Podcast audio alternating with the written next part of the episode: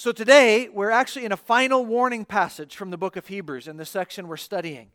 Uh, as we've worked through the book of Hebrews, uh, we've seen that there are a number of different times that the preacher is warning the congregation. Remember, this was first a preached sermon. We can tell that by the, by the nature of the, the Greek language here in the book. So the preacher first came uh, with this as a sermon to a congregation. It was later recorded and then passed around in, in the churches in, in the book of Hebrews. Um, but we recognize that oftentimes throughout this book, we've come to these passages that are warning passages uh, where the preacher is bringing a, a fairly heavy word to his audience, speaking to them about how it's dangerous to go back from Christ and how necessary it is to keep persevering in the way of Christ. Um, and so, so, what I want to do as we begin today is just really briefly uh, frame this warning passage and the other warning passages in, in, a way that help us think about them as we get into the, the content of things today. So we'll just uh, we'll call it a prologue if you like, uh, but we'll just speak real briefly about about these warning passages and how we can be thinking about them. Um, we actually preached a long sermon. I'm sure it was long because they tend to be. We preached a long sermon a while back. I think it was in November, uh, outlining more specifically how we can understand these passages. But it's been a while, so we'll just have this very brief refresher. And, and what I want to do is I want to think about these warning passages w- with three words today. One is reminder, two is productive, and three is clarifying. Those are the three words that can help us think about a passage like this. And again, uh, this, this, will, this will just be quick. Um, but, but we understand, first of all, that these warnings come to us in Hebrews by way of a reminder, which, which actually strike us as a bit strange when we first start reading the letter because uh, we, we, have these warnings which are weighty, they're kind of heavy, they, they, they cause us to do some serious uh, introspection in terms of our own place in relationship to Christ. And they don't just happen once, but they happen multiple times in the letter. Uh, so, so, we have one in chapter 2, chapter 3, chapter 6, chapter 10, really two of them in chapter 12. We have these warnings occur regularly. And at first it might strike us as strange, uh, almost patronizing, that the preacher would bring these things up time and time and time again, because really, even as we'll see today, the content, the main thing he's getting after, is not different than the main thing he's been getting after all through this book. Namely, you can't go back from Jesus, like this first audience was tempted to do. We can't go back from trusting in Jesus because to go back from trusting in Jesus is dangerous. And he's saying that again in this passage today. But even as we come to this uh, with this uh, reminder uh, idea in our mind, we can be helped to understand the critical nature of these warnings, even from God's own divine perspective, as He gives us these multiple warnings throughout the book of Hebrews. And, and we can see how vitally important this is because, uh, as we know, whether, uh, whether we're parents or whether in, we're positions in, in our jobs where we're having to, to give instruction or whether we're the recipients of instruction, oftentimes reminders serve us even more profitably than the initial instruction did. In fact, it's, it's C.S. Lewis who says about teaching, uh, we actually need to be reminded more often than we need to be instructed because we hear things, but it's one thing to hear them and put them into practice immediately. It's another thing to need the regular kinds of, of uh, reorientation that come uh, with those, with those uh, periods of reminders that, that, that we do need. And the preacher knows that. He knows that if we're really going to understand these things, if his original audience is really going to understand the significance of what it means to continue to persevere in following Christ, this isn't something he can just talk about one time. The same thing with the breakfast dishes in the morning at, your house. It, it, goes like this, doesn't it? We say, take the bowl and put it in the sink. How many times do you say, take the bowl and put it in the sink? How many times does Julia have to remind me to put my cereal bowl in the sink when I'm done eating my breakfast? 27,000, right? We, we need these reminders in all facets of life, whether we're parenting or at work, the boss sends us an email. We know this is part of human nature, and the preacher knows it. So he brings us these reminders, and as we come across this subject again, which in a lot of senses will seem a bit repetitive, because of what we've covered already in Hebrews, we can see there's actually good purpose and divine prerogative in terms of addressing this again, knowing that we need this if it's going to really become internalized in our own hearts. These reminders are critical for us. So, when we come to warning after warning after warning, part of what helps us understand uh, their existence in the book of Hebrews is that of us needing reminders. And, and not only do we need reminders, but we also can understand that the reminders are there in order that these warnings would be productive. And that's the second thing we can remember about warnings. These, these uh, warnings come to us in a way that's productive for us in the Christian life. uh, we understand that as uh, warning passages can be read, oftentimes they can strike us in a way that actually causes us to react with a level of insecurity. So, so we read these passages, you know, don't fall away from Jesus. If you go away from Christ, there's no hope of forgiveness. And, and we can actually find our initial reaction to these warnings being one of insecurity. Uh, the preacher can speak about going away from Christ and, and being removed from all hope if we do that.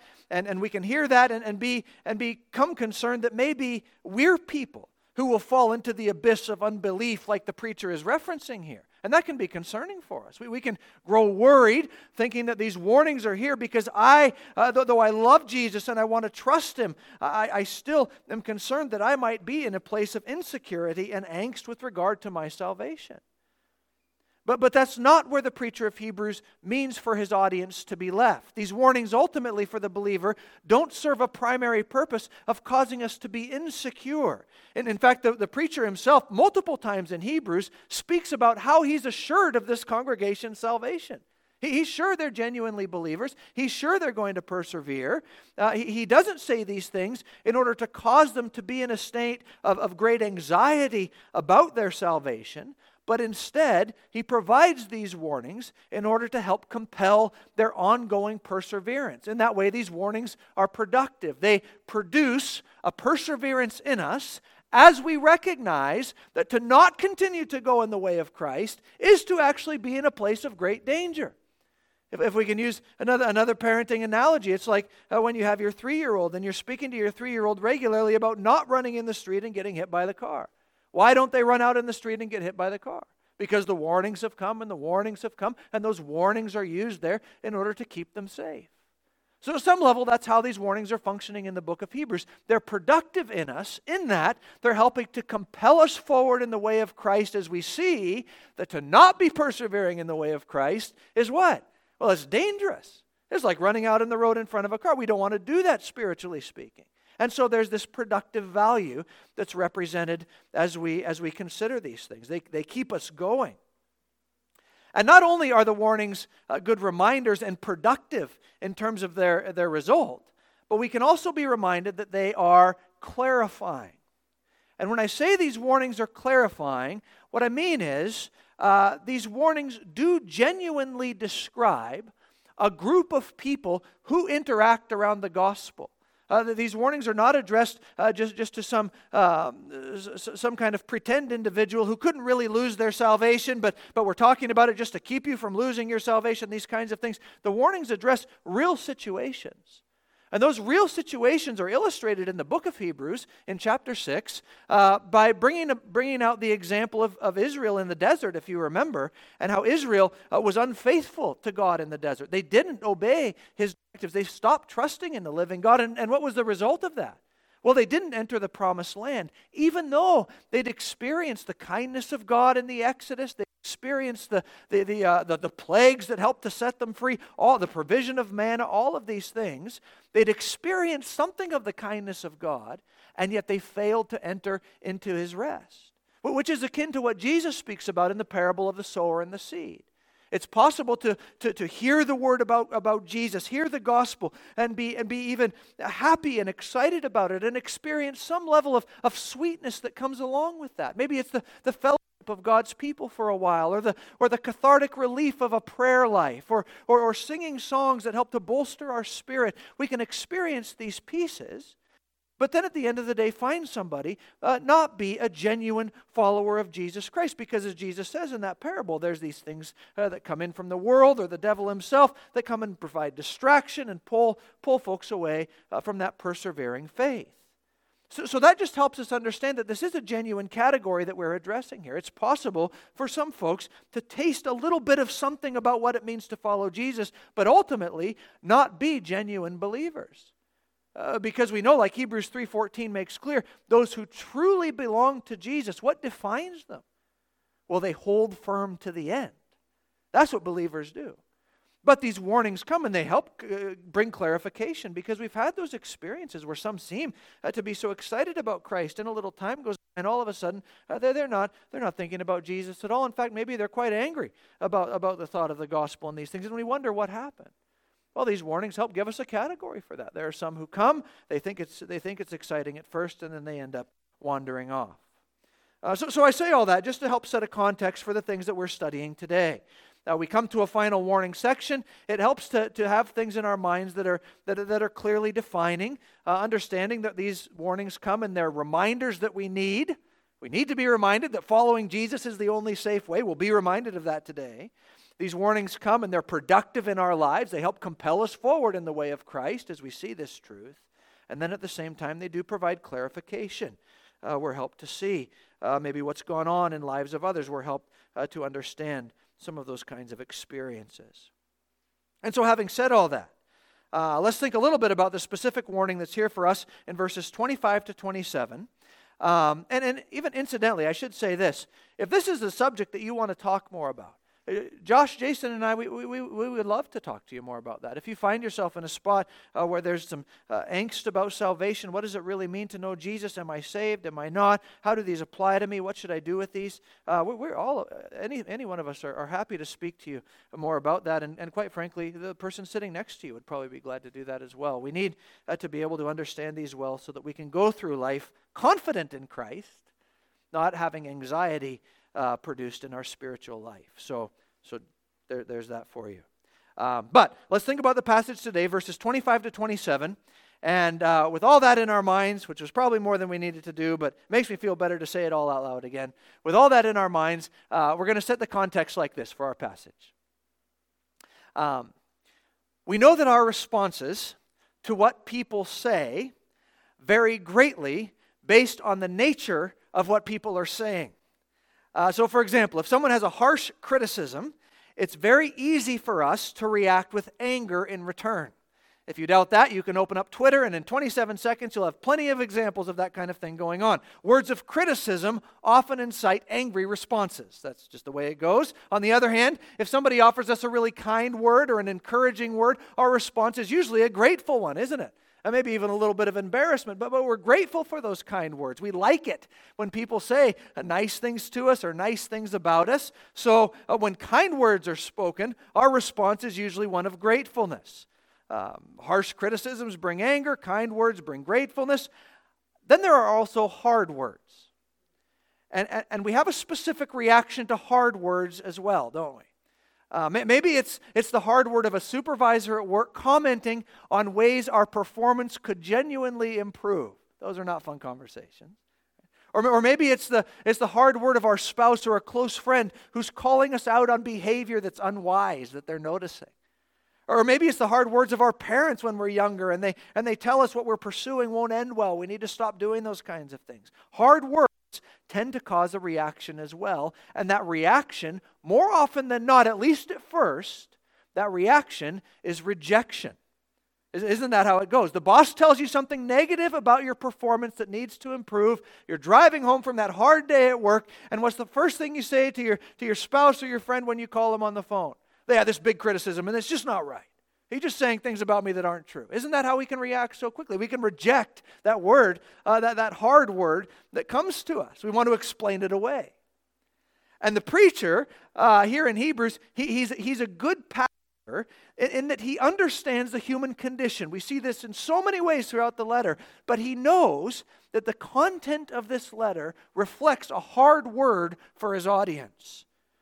Throughout, throughout Hebrews, the, the preacher has quoted passage after passage from the Old Testament, showing these believers not only that they're being lazy in their understanding of the salvation offered in the gospel, uh, but, but actually they're not understanding what God has been saying to them. They've, they've failed to apply Scripture properly and effectively and diligently in their lives. If, if this were a, a review in the super, supervisor's office, they, they wouldn't get the raise, their, their score would be low. They're missing big truths. So, so the preacher, what has he done? But he's expounded the Old Testament scriptures for them in a way that reflect hard words. They reflect big words of correction. He's saying, here's what the scriptures have said, and you haven't understood it properly. Let me help you understand it properly. And the preacher knows that it's very easy for our reaction to those kind of harder words of correction to be one of, of, of rejection. We can tend to do that.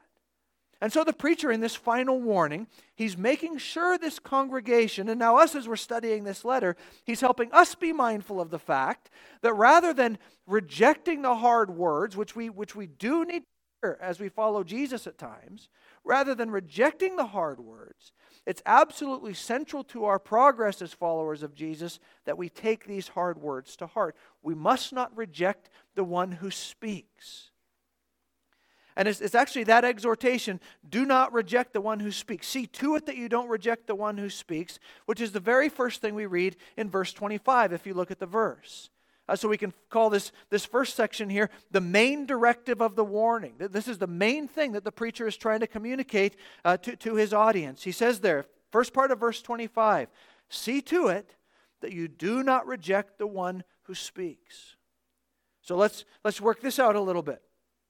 Um, we could translate that statement uh, there very literally and just say, You all look out that you don't reject the one who speaks. He's talking to the whole congregation and he's telling them to watch things carefully. It's a corporate exhortation. Again, we've seen this throughout Hebrews. We're not in this Christian life alone, but we have this responsibility to one another. You all look out, is what he's saying.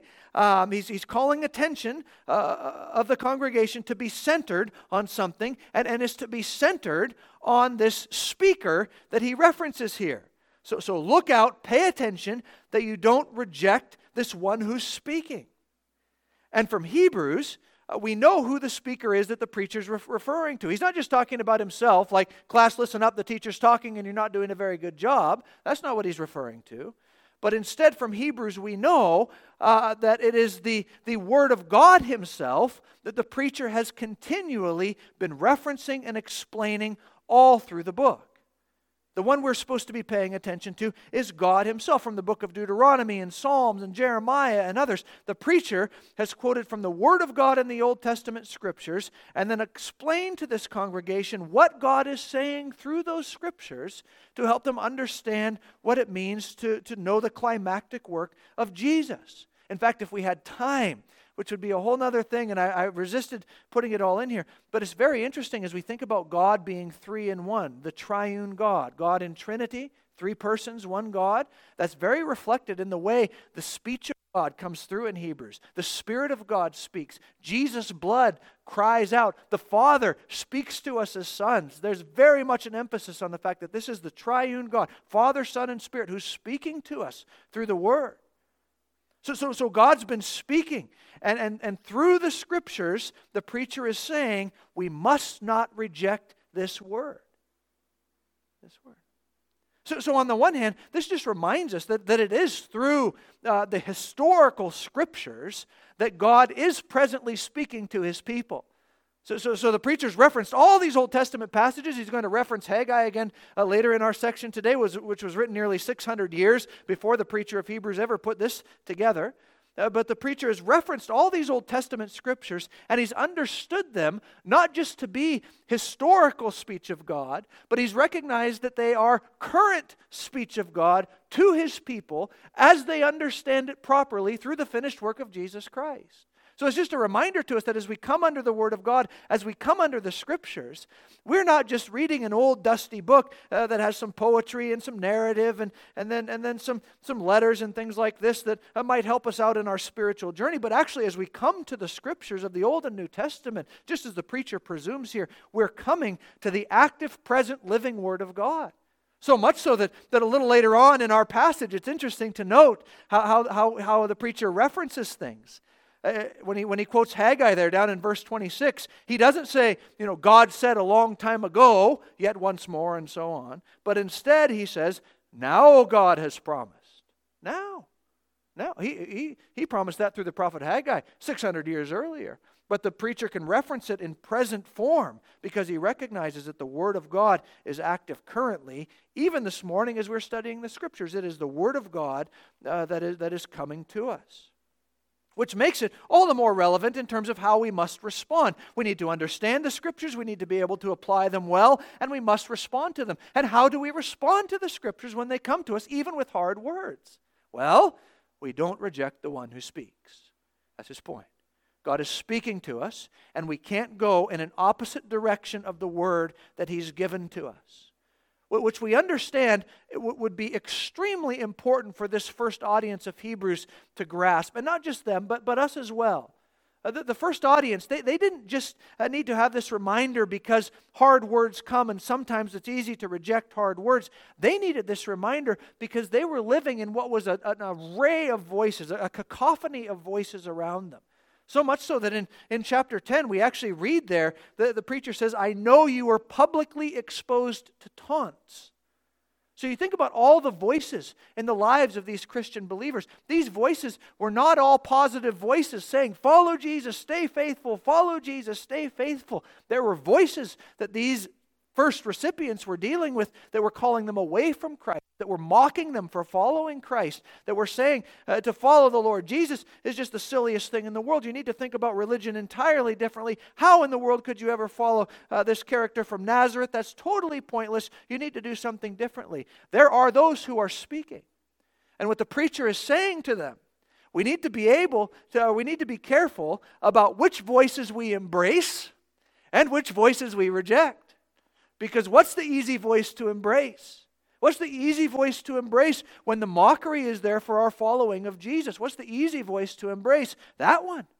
Okay, so if I if I quit talking about Jesus, if I quit worrying about this whole obedience business, and if I just kind of go in this way that, that, that would make you much more happy, that does seem a, like a whole lot more comfort for me.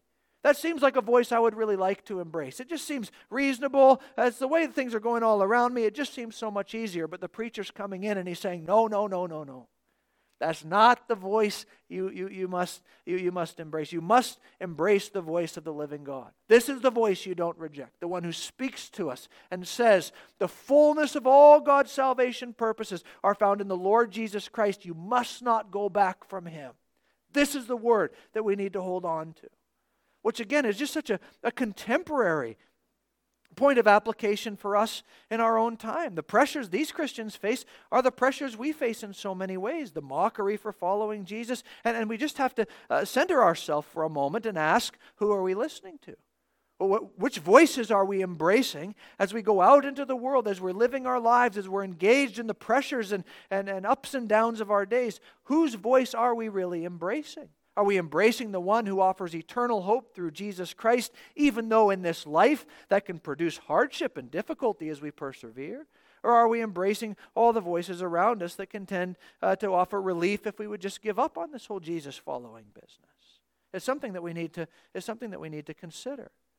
There is a voice that must be prioritized, and that is the living voice of the living God, which continues to come to us through the scriptures by the ministry of the Holy Spirit in a contemporary and current way. We sit under the Word of God, and He speaks to us, and He says, There's no other way to be saved but through Jesus. Trust in Him.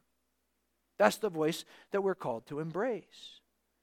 And, and, so, and so we have that there as this main directive of the warning. The preacher wants his congregation to understand that while the hard words come and hard words can cause us to, to recoil a bit and step back, above all of that, there is this one voice which must be attended to in our lives, and it's the voice of God Himself speaking to us about the supremacy of the Son. And, and so we can check ourselves have, have I been giving priority and supreme weight to this word? To, to God's word? Or have there been other uh, voices that have come through and started to draw me away? That's the kind of reflection a passage like this is calling us uh, to make. Well, what is the main, the main thing in terms of the authoritative voice in my life? And so, and so there's this, this uh, directive that's here for us with regard to the warning.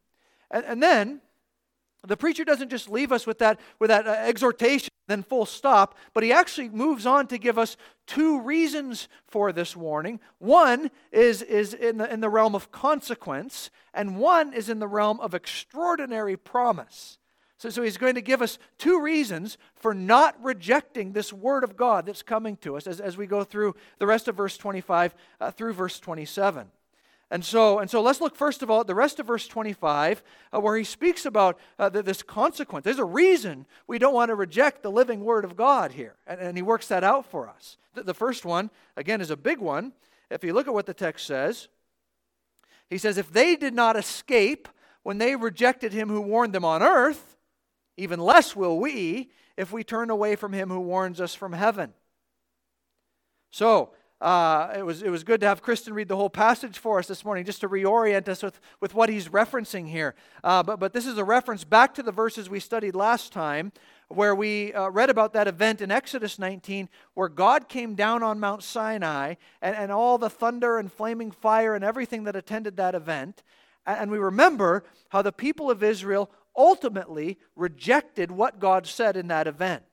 So, so, not only did they beg him not to speak with them anymore on that mountain because they were terrified, you remember that part of the story, but, but we know from their wilderness wanderings, which followed, that they rejected this covenant word of God, which came through Moses on the mountain. The people didn't trust God's word, and instead they complained against him. They disregarded what he said. They rejected him. And as a result, like we read here, as a result, they didn't escape the penalty of rejecting God.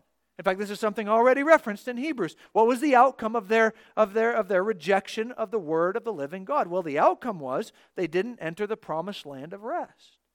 They didn't enter that final place of peace uh, that they were going to because they rejected uh, the word of God.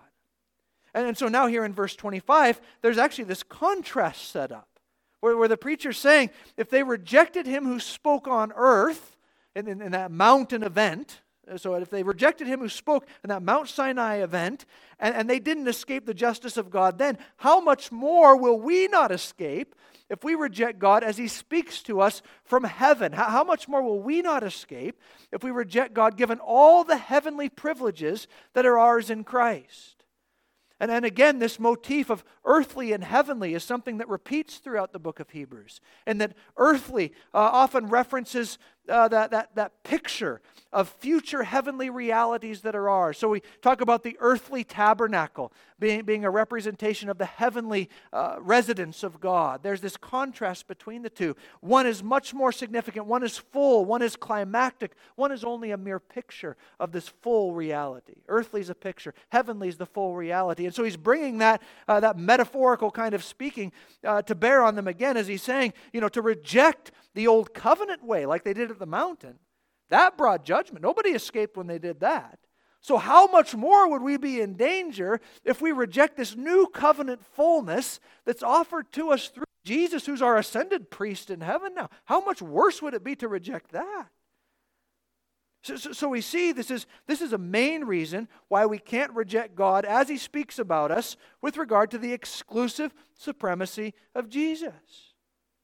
We, we live in this unique time, the preacher is saying, on the other side of all of Christ's accomplishments. He's come, He's fulfilled what that Levitical law was pointing forward to. He is the perfect sacrifice, He's raised to heaven. Now He is our ultimate and eternal priest interceding for us. Jesus has fulfilled all that the Old Testament was pointing forward to, and living on the other side of that greater reality brings with it greater responsibility.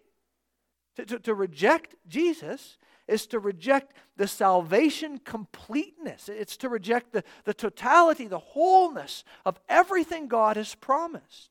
It's, not just rejecting a shadow of salvation hope, it's rejecting the very substance of our salvation.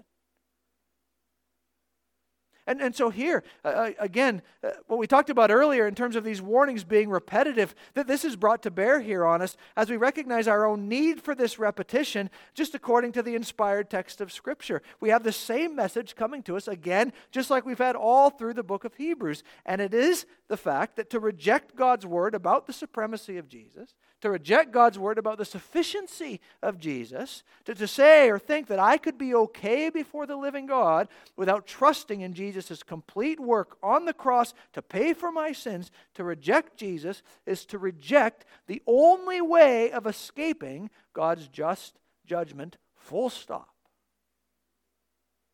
That this is the repeated refrain of the, of the book of Hebrews. And if the inspired scriptures of the living God repeat this truth, we need to be people who are repeating this truth. We must need the reminders because here it is again.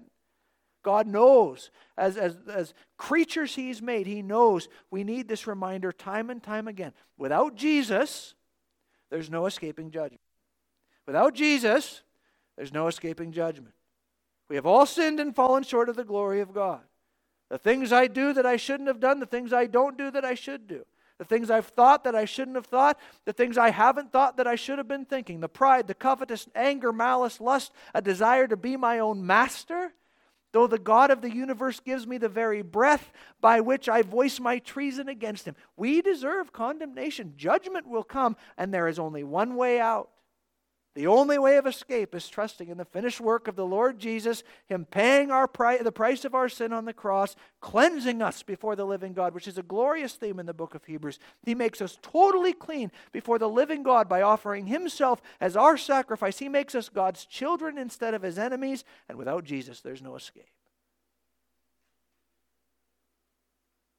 That's why we don't reject the one who speaks. That's why we listen to God as He speaks and says, Look to Jesus. We sang the song, didn't we? Look to Jesus, look to Jesus, and lay all your burdens down. He's the one. He's the one we give attention to, the supreme revelation of God's loving redemption. Look to Jesus. And so we do that. I do that. You do that. If you don't, you need to do that. This is it. This is it. Here's a big reason why we listen to the Word of God. There's no escaping judgment without trust in the truth about Jesus, which God's Word reveals. That's why we listen. A big reason why. But as we go on here, we also see that it's not the only reason why.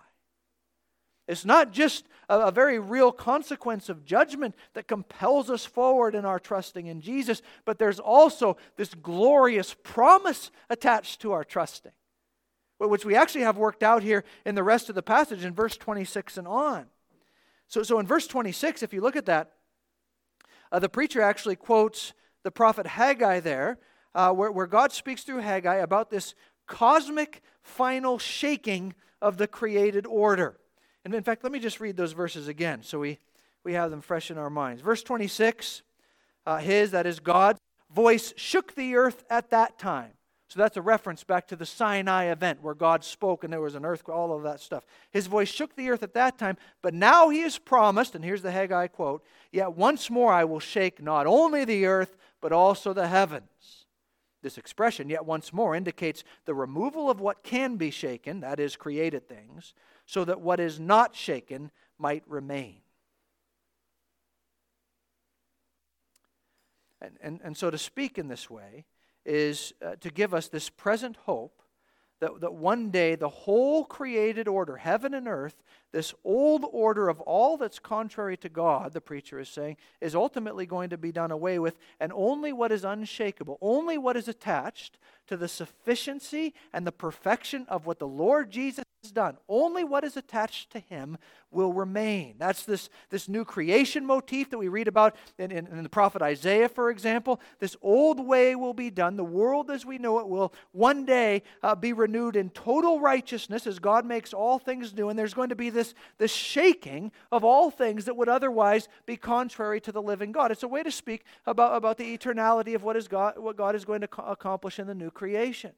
He's speaking about the fact that so much now, well, well, it may seem like this is the sturdy way, which is what we experience, isn't it? What would be sturdy for me in terms of the things I affirm or don't affirm or whatever it is? Well, this seems like the sturdy way. But those things that seem sturdy now, ultimately, as God comes in that finality of his judgment to make all things new and righteous and pure and perfect forever, not just a mere temporal created order, but for all of eternity what makes that so incredible is that all these things that might seem so sturdy now are actually shaken away in God's judgment purposes finally, and only what is attached to righteousness and goodness and truth, and all of those things that are wrapped up in the person and work of Christ, all those who belong to Jesus, whom He's purified, that's what's going to remain, which is, which is certainly a word of hope for our present day.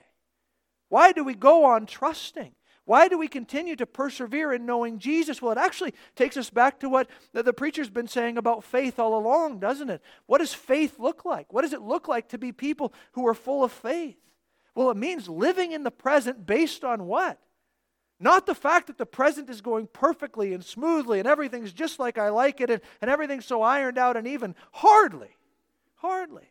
What does it mean to live by faith? It means to live in the present based on what God has promised for the future. That's what he's been talking about all through that chapter on faith in Hebrews 11. And here we have a punctuation mark on that. He's saying to them again, you know this new creation is coming. God has promised it. It's 600 years earlier through Haggai, and now he's saying the same word to you as you sit there in the of the Hebrew listeners, suffering for the gospel, dealing with these kinds of things. He comes to us now in our present state and he says, To trust in Jesus Christ means that while things may not be perfect in the present, there is a day coming when all that is attached to, to darkness and death and harm and contrariness to God will be shaken, shown uh, to be the unstable thing it is. It will go away for all eternity, and only what is stable through the Lord Jesus Christ, uh, only that will remain. And so he's giving us this extraordinary hope. Why am I not going to reject the word of the living God? Am I not going to reject the word of the living God uh, because it's, it's, it's so easy to keep going in this way right now? No. No, it's actually easier to go another direction right now. Paul says if this world's all we have, we should be pitied as Christian believers. That this can't be it. This isn't good enough to be it. This is turmoil. This is struggle. This is pain, darkness. We know those things in our own lives. But what we have when we're following Jesus is this attentiveness to God's word who promises something beyond the immediacy of the now that extends into the reality of all eternity perfect peace, perfect wholeness, perfect righteousness. As, as Hebrews refers to it, this is the city of God. Right? This is the heavenly reality that we look forward to. And it's there for all those who don't reject the Word of God about the sufficiency of Jesus, but who embrace it and continue to persevere.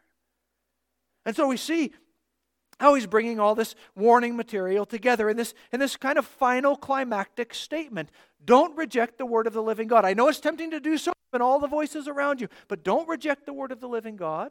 Of course, to reject him is, is to find no way escape, uh, of escape from the judgment of God. So there's that. There's a consequence to rejecting him. But there's also this wonderful promise that in following Jesus, we have this future wholeness, this grand uh, reality that's been promised uh, down through the generations of God's final and climactic plan through the Lord Jesus Christ, where he's going to make all things new. And ultimately, uh, depending on the day, we need both of those truths. We need the fact there's consequences for rejecting Jesus, and we need the fact there's promises. Some days I'm a consequence Christian. I realize that it would be really stupid, Jared, if you went down that path, and I need to be warned, like Hebrews warns me. And some days I'm a promises Christian. I look around the darkness, the, the, the struggle uh, of individuals, the struggles of my own heart, all of these things, and I need the promise of newness. And what the preacher is doing is he's giving us two extremely useful gospel tools to apply to our own hearts as we're persevering in these ways. We have consequence days and we have promise days. And sometimes, like he knows is the case in the hearers of this letter, we need to appropriate those uh, much, much more significantly and even drastically in our lives. I recognize there's consequences for going this way. I'm not going to do it. I'm not, I'm not going to leave off following Jesus. That would, be, that would be the dumbest decision I could make. And I need that smack on the back of the head. And then there's other days where I just need to be comforted by this truth. All things will be made new. God is making all things new. And in Christ, I have an absolute assurance of that. Not because I'm a stable one, but because through the reality of what Jesus has accomplished, that eternal stability has been purchased. And that's what we hope in. And so these warnings come to us, and they come to us in a way that's effective. They come to us in a way that's practical. And as we apply them to our lives, we find that uh, they're very useful in compelling our own faithfulness, not only personally, but corporately as a church. You all look out, he says, which means there may be days where you need to go next to somebody and say, This looks a little bit like a consequence day for you. You need to remember, you can't leave off following Christ, or we may need to come alongside each other and say, this, this looks like more like a promise day for you. You need to remember what's there for you in Christ, and the darkness that seems to be overwhelming you is not the word in your life, and you press on because all this good is guaranteed by Christ Himself. And so we apply these things fruitfully in those kinds of ways. Thankful to God for His word that He speaks to us currently uh, through the historical truth of the Bible. Let's pray. So, Father, we ask that we would be uh, helped by this in terms of our own perseverance. We want to be those who follow Jesus. We recognize our weakness. Oh, Lord, we recognize our weakness, but we also see that Jesus is the one with superior, eternal, uh, all perfect strength, and we rely upon Him. We ask that His uh, strength would be our help as we continue to persevere, that we would be useful to one another as we continue to persevere. And we're thankful for these warnings which come to us and compel us in the way of life. Uh, we bring these things to you through Jesus. Amen.